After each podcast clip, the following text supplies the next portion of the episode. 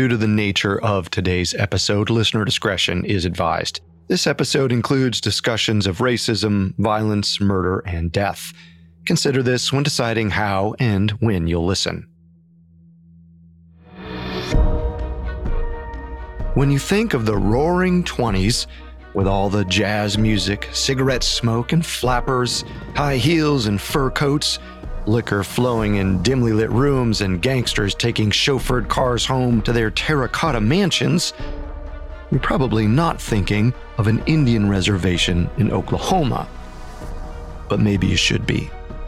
This is the story of the Osage Nation, an indigenous tribe who in the early 20th century became enormously wealthy, only to fall prey to a chilling conspiracy that ended in murder and birthed the FBI. I'm Carter Roy, host of Conspiracy Theories, a Spotify podcast with new episodes releasing every Wednesday. Check us out on Instagram at The Conspiracy Pod. Today's story exists at the intersection of crime and conspiracies, so I'm joined by my friend and host of Serial Killers, Vanessa Richardson. Hi, everyone. Stay with us.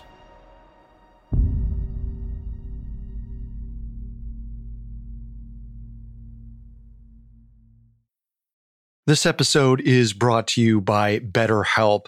Bottling everything up can be really bad for you in the long run and have some terrible consequences. And this isn't a conspiracy theory. The more you let things build up, the more of a toll it can take on your mental health. I know for me, in dealing with some traumatic events in my life, I had the tendency to think, well, they've already happened. I'm okay. Other people have it worse. It doesn't matter much. And through therapy was really able to understand how those events impacted me and changed how I'd started to see the world in ways that weren't great and were sometimes making my life worse. So, therapy or dealing with any traumatic events you've had might really help you in terms of how you can live in the present moment now. So, if you want to give therapy a try, check out BetterHelp. It's entirely online, convenient, and flexible. It's also really easy to get started. Just fill out a brief questionnaire to get matched with a licensed therapist.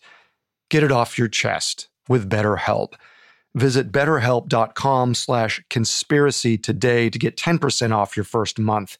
That's betterhelp, H-E-L-P dot com slash conspiracy. Hear that? It's the sound of someone whacking the ground with a rake. Specifically, they're beating around the bush, which we've done enough of in this ad too, so let's get right to it. The new Moneymaker scratch off from the Ohio Lottery doesn't beat around the bush. Money Maker. Play the game and you could win money up to $2 million. With more than 88 million in prizes ranging from 50 to $500, Moneymaker cuts right to the cash. Lottery players are subject to Ohio laws and commission regulations. Play responsibly.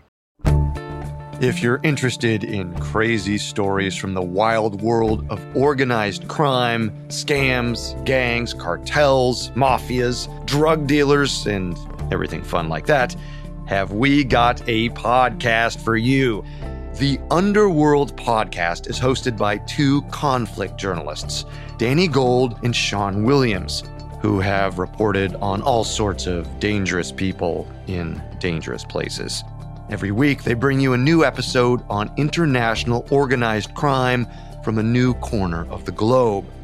You can find the Underworld podcast on Spotify or wherever you get your podcasts.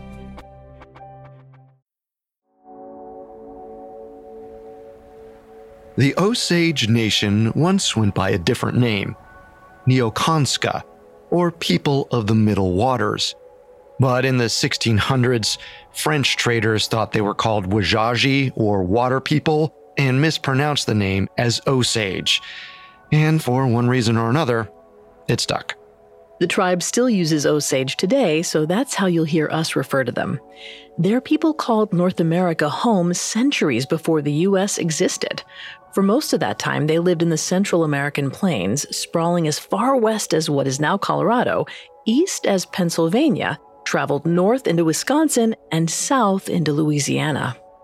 Scholars estimate their population once stood around 17,000 strong, but thanks to epidemics spread by foreign colonists, their number shrank to just about 3,500 people by the 1860s.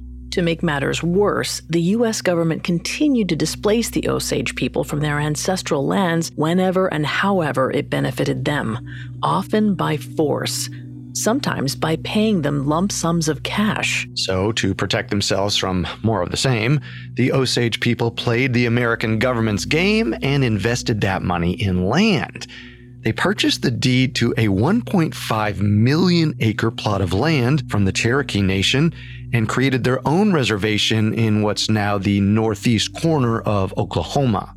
Now, at the time of the sale, no one outside of the Osage considered the plot of land valuable. It was mostly rocky and unlivable. But about 20 years after the sale, an Osage man discovered something slick, black, and pungent floating in one of its creeks. And it changed everything. It sure did. The Osage Nation was now sitting on deposits of what the papers called black gold. They knew America's oil hungry corporations would pay almost anything for access. So they opened themselves up for business and began leasing their land to American oil companies. They drilled for oil over the next decade, in the early 20th century, the U.S. government came knocking on the Osage's door. They wanted to break up Indian Territory and make Oklahoma a state. Thankfully, they were willing to negotiate, and the Osage were savvy. They stipulated in their contract that any oil found on the land would belong to them. Now, the Osage were the first tribe to hold oil rights on reservation land, and they wanted to protect it. So they created something called the Osage Mineral Estate and handed out a distribution of funds they called head rights to a little over 2,000 of the tribe's existing members. The Osage Mineral Estate had one crucial rule head rights couldn't be bought, sold, or traded. The only legal way to pass them on was through inheritance meaning oil companies couldn't swoop in and buy them up. They had to be passed down to family or through a will. To the Osage, it seemed like a fair way to spread the wealth they made from mining while keeping profits within their reservation.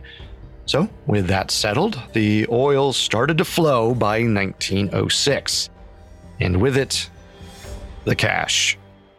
By 1920, each headright was worth over $8,000 per year. Well, that may not sound like a lot to us now, but at the time, it put Osage families within the top 10% of U.S. households. According to the Oklahoma Historical Society, the Osage oil boom created more wealth than all the other American gold rushes combined. By 1923, they were making more than $30 million a year as a tribe, Counting for inflation, that shakes out to about $535 million today. Imagine what you could do with that kind of income. Well, the Osage could only do so much, thanks to a 1921 law passed by the US government. It forced members of the Osage community to pass a so called competency test to prove they could handle their financial affairs. If they didn't pass, they'd be appointed a white, quote, guardian to manage their money. If that sounds like a legal loophole created for the express purpose of stripping tribe members of their head rights, there's a reason for that. By its nature, the law incentivized corruption. The more tribe members found to be incompetent, the more money the people making the decisions controlled. And the word competency here is extremely misleading. These tests weren't based on acumen or acuity. The biggest barometer was something called blood quantums, which was tied to ancestry. And it's as weird as it sounds. Essentially, the more native you were, the more likely your rights would be stripped away. The more white you were, the more likely you'd be found competent. So, yeah, you can see how this opened the door for outside businessmen and lawyers to step in as guardians and, I'm using air quotes here, manage their funds.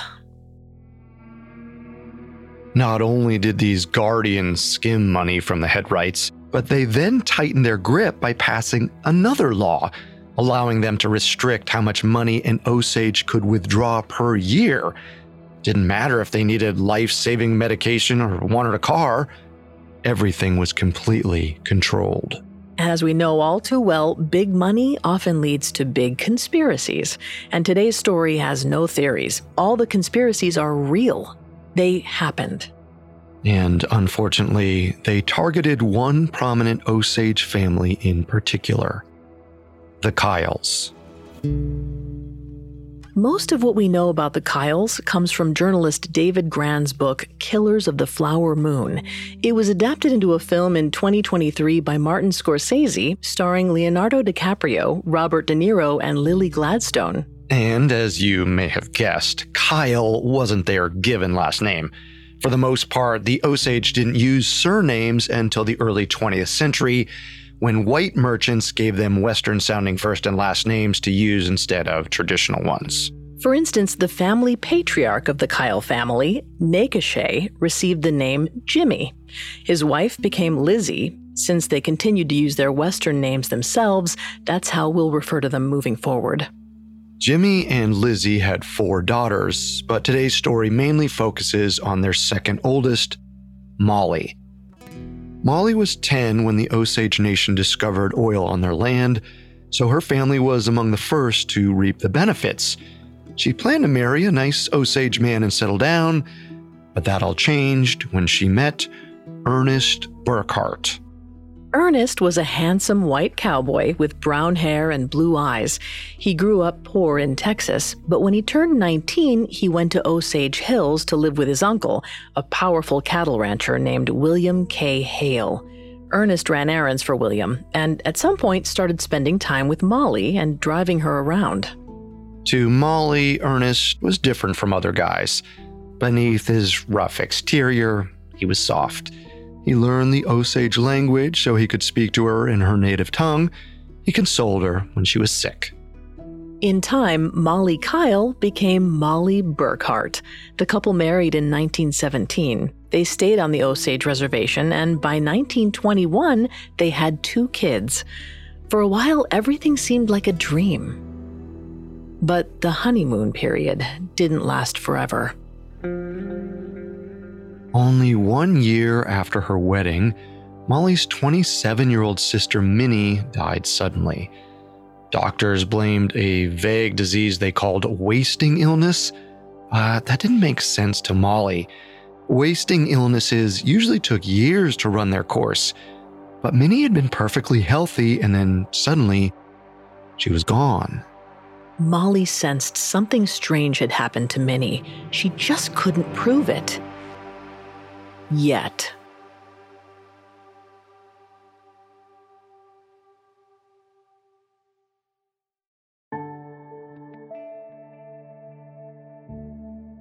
After Molly Kyle married and became Molly Burkhart, her younger sister Minnie died unexpectedly. It happened all at once, and Molly suspected she may not have died from a disease like the doctor suggested. Adding to her suspicions, a few months after Minnie's untimely death, her husband Bill Smith got remarried to their younger sister, Rita. And that wasn't the only red flag. Besides the quick remarriage to another Kyle sister, Bill drank excessively and had assaulted Rita, his new wife, more than once. Now, you might be thinking, this Bill guy must have had a hand in Minnie's death. I mean, he was obviously after the head rights. That was my first thought, too. But actually, Bill didn't stand to inherit Minnie's head rights because he and Minnie never had children. They reverted to Minnie's mother, Lizzie, not Bill. So the situation was more complicated than it seemed. And Minnie's death wasn't the only problem the Kyle family was dealing with at the time. The family patriarch, Jimmy, had died in 1913 and Lizzie, their aging mother, needed someone to care for her. Lizzie's first option was to move in with her eldest daughter, Anna Brown. But Anna was dealing with her own issues, including a divorce from her husband, Oda. Anna reportedly coped with the separation by drinking whiskey and partying every night until dawn. So, in short, she was in no shape to care for anyone, let alone their elderly mother. So Lizzie moved in with her second oldest, Molly. With a husband, two kids, and a mother to take care of at home, and multiple sisters to worry about, Molly had her hands full. Her life was more than a little chaotic, and that chaos came to a head on May 21st, 1921. That morning, Molly's eight month old son and her mother Lizzie woke up sick, and Molly was supposed to host some of Ernest's family for lunch. Even with the help of servants, she was overwhelmed, so she called the only person she thought could help Anna. Molly quickly regretted the decision. Anna arrived looking ready for a night on the town. She wore a fancy skirt, alligator purse, and bright red shoes. And she was drunk. Really drunk. To make matters worse, she showed up at the same time as Molly's lunch guests including Ernest's racist aunt, who loved to talk about how much she hated the fact that her nephew married an Osage woman. Molly tried to salvage the lunch as best she could, but Anna walked right up to Ernest's relatives holding a flask of whiskey, then proceeded to flirt with Ernest's younger brother, Brian. Okay, to be fair, Brian and Anna had dated on and off, but at the time, their relationship status was unclear. Actually, during the gathering, Brian asked one of Molly's servants out on a date. When Anna caught wind of it, she threatened to kill him. And that was in between fighting with nearly everyone at the house, including her bedridden mother. Needless to say, the day was a total disaster. Ernest eventually took his family to the theater to remove them from the situation. Meanwhile, Molly stayed behind to clean up and look after her mother and sister. But there's someone else who stayed behind. Ernest's brother, Brian. Even after everything that happened earlier, he ended his visit by offering to drive Anna home. And she said yes. Cut to two days later, Molly hadn't heard from Anna, and it wasn't like her sister to not stay in touch. She became worried. Was Anna all right? Was she on a bender? Did she get hurt? Her sister was missing, and she couldn't bear to lose another loved one, but she didn't know who to call for help. See, formal police departments hadn't really made their way to the western states yet, so Molly decided she'd launch her own investigation. First, she retraced Anna's steps after the luncheon. She called Brian to make sure her sister made it home that afternoon. He swore she did. After a third night of not hearing from Anna, Molly sent Ernest to Anna's house to check on her, only to find out the servants hadn't seen her either. And Molly's worry may have been compounded by the fact that earlier that month, another member of the Osage had gone missing 30 year old Charles Whitehorn. His body was discovered decomposing in an oil field with two gunshot wounds in his head. Molly thought it was possible her sister was just partying at one of her favorite jazz clubs in Oklahoma City. Ernest assured her that Anna would be home any day now. A week later, the phone call came. It was Anna's financial manager, Scott Mathis. He told Molly Anna might have been found, but not in the state anyone hoped squirrel hunters had stumbled upon a decomposing body in a forest creek. It was a young indigenous woman who'd been shot in the head, just like Charles Whitehorn. The gunshot wounds and decay had mangled the woman's face, making it impossible for the hunters or Mathis to identify her. There was a chance it wasn't Anna, but they needed the family to rule it out. The extended family traveled to the creek to see for themselves. As Molly, Rita, and Rita's husband, Bill, slowly approached the body, they shielded their noses from the smell of decomposition. They stared at the misshapen face, searching for signs of Anna. At first, they couldn't tell. Then, Molly noticed the skirt and red shoes Anna had worn to the luncheon. Bill grabbed a stick and nudged the woman's mouth open. She had gold tooth fillings that matched Anna's. Rita broke down in tears and ran into Bill's arms. All Molly could say was, Yes. Yes, the body was her sister. But no, she couldn't be sure if it was a coincidence or if someone was picking her family off one by one.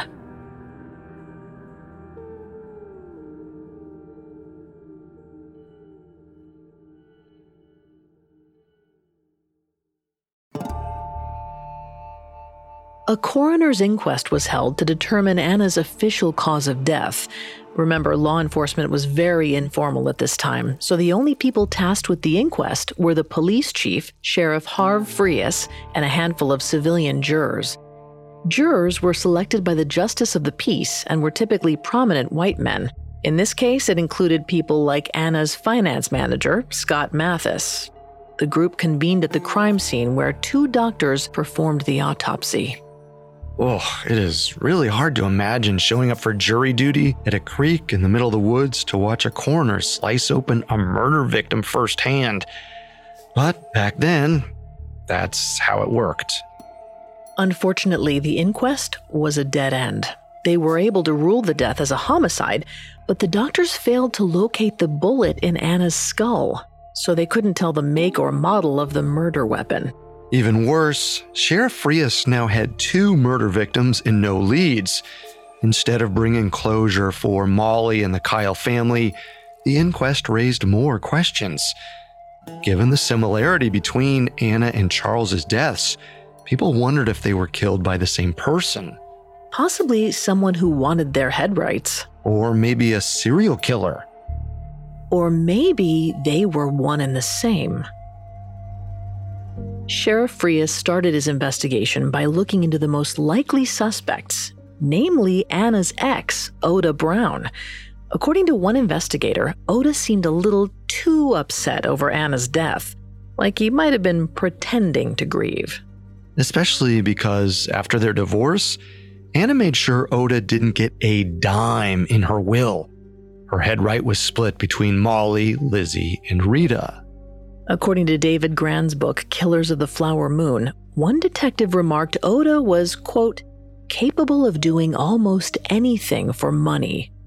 For weeks, Sheriff Freas pursued Oda Brown as the prime suspect, and interestingly, he wasn't the only one on his trail. Ernest's uncle, William Hale, offered to track down the killer too. As we mentioned earlier, William was a powerful rancher with deep ties to law enforcement. He'd even become known as the King of the Osage Hills, despite being a white man from Texas. But it was Sheriff Freas who had the first big breakthrough. In July 1921, the sheriff received a letter from a prisoner in Kansas. The man, who had recently been locked up for forging checks, claimed to have information about Anna's murder. The sheriff and a team of officers raced across the state border to get the scoop, except someone else showed up at the jail too William Hale. Sheriff Freas might have received the lead first, but someone in the sheriff's office apparently tipped William off. He came down to personally interrogate the check forger on behalf of Molly and her family. That's why, when the prisoner offered to point them to Anna's alleged killer, both William and the sheriff were present but neither one expected his answer. The man said it wasn't Oda Brown. It was him acting on Oda's orders. He claimed that Oda paid him $8,000 to shoot his ex wife and leave her body in the creek. Based on the man's testimony, Oda Brown was arrested, but the sheriff couldn't corroborate the forger's story so within days of the arrest, officials had to let Oda go. That put Anna's case back at square one, and no one was more heartbroken than Molly's mother, Lizzie. Within a few weeks, Lizzie's health declined rapidly. It might have been her grief, but something about the sickness seemed off. Molly called a few doctors to check on her mother, but they didn't have any solutions. Neither did the Osage medicine men. Nothing seemed to help. In July, only two months after Anna's murder, Molly found her mother unresponsive. She tried unsuccessfully to revive her. The only members of the Kyle family left were Molly and her younger sister, Rita.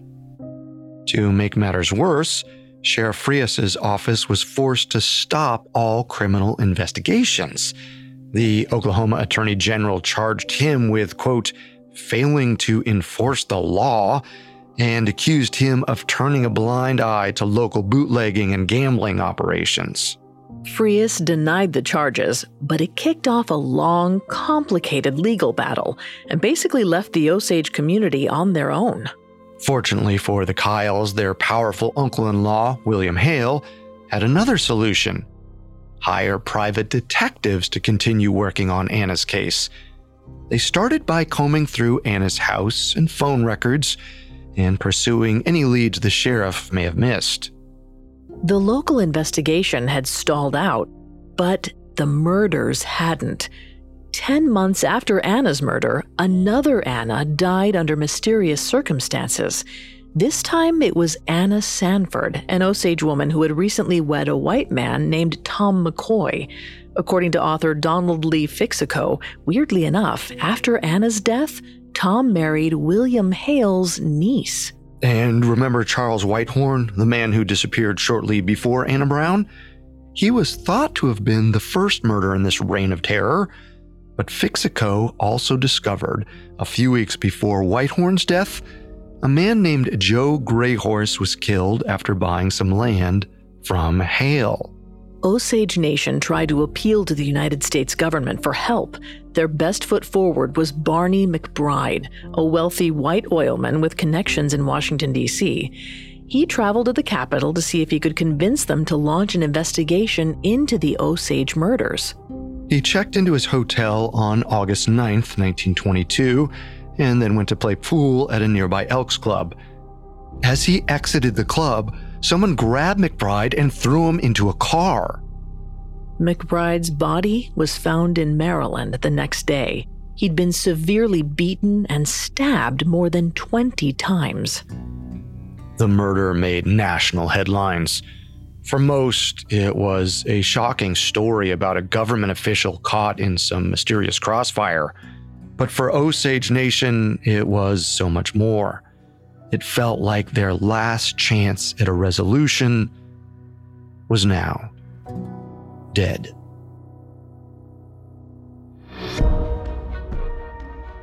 Thanks for tuning in. Join us next time for part two of our story.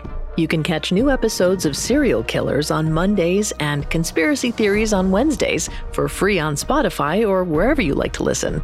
Of the many sources we used, we found Killers of the Flower Moon by David Grann helpful to our research. Until next time, remember the truth isn't always the best story, and the official story isn't always the truth.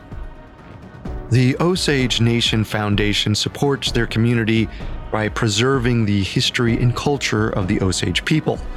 Funds benefit Osage members, particularly artists and youth if you'd like to donate, visit osagefoundation.org/donate. Serial Killers and Conspiracy Theories are Spotify podcasts. This episode was written by Mallory Cara, edited by Adam De Silva and Lori Marinelli, researched by Bradley Klein, fact checked by Kevin Johnson, and sound designed by Alex Button. Our head of programming is Julian Boireau. Our head of production is Nick Johnson and Spencer Howard is our post production supervisor. Conspiracy Theories and Serial Killers are hosted by Vanessa Richardson and me, Carter Roy.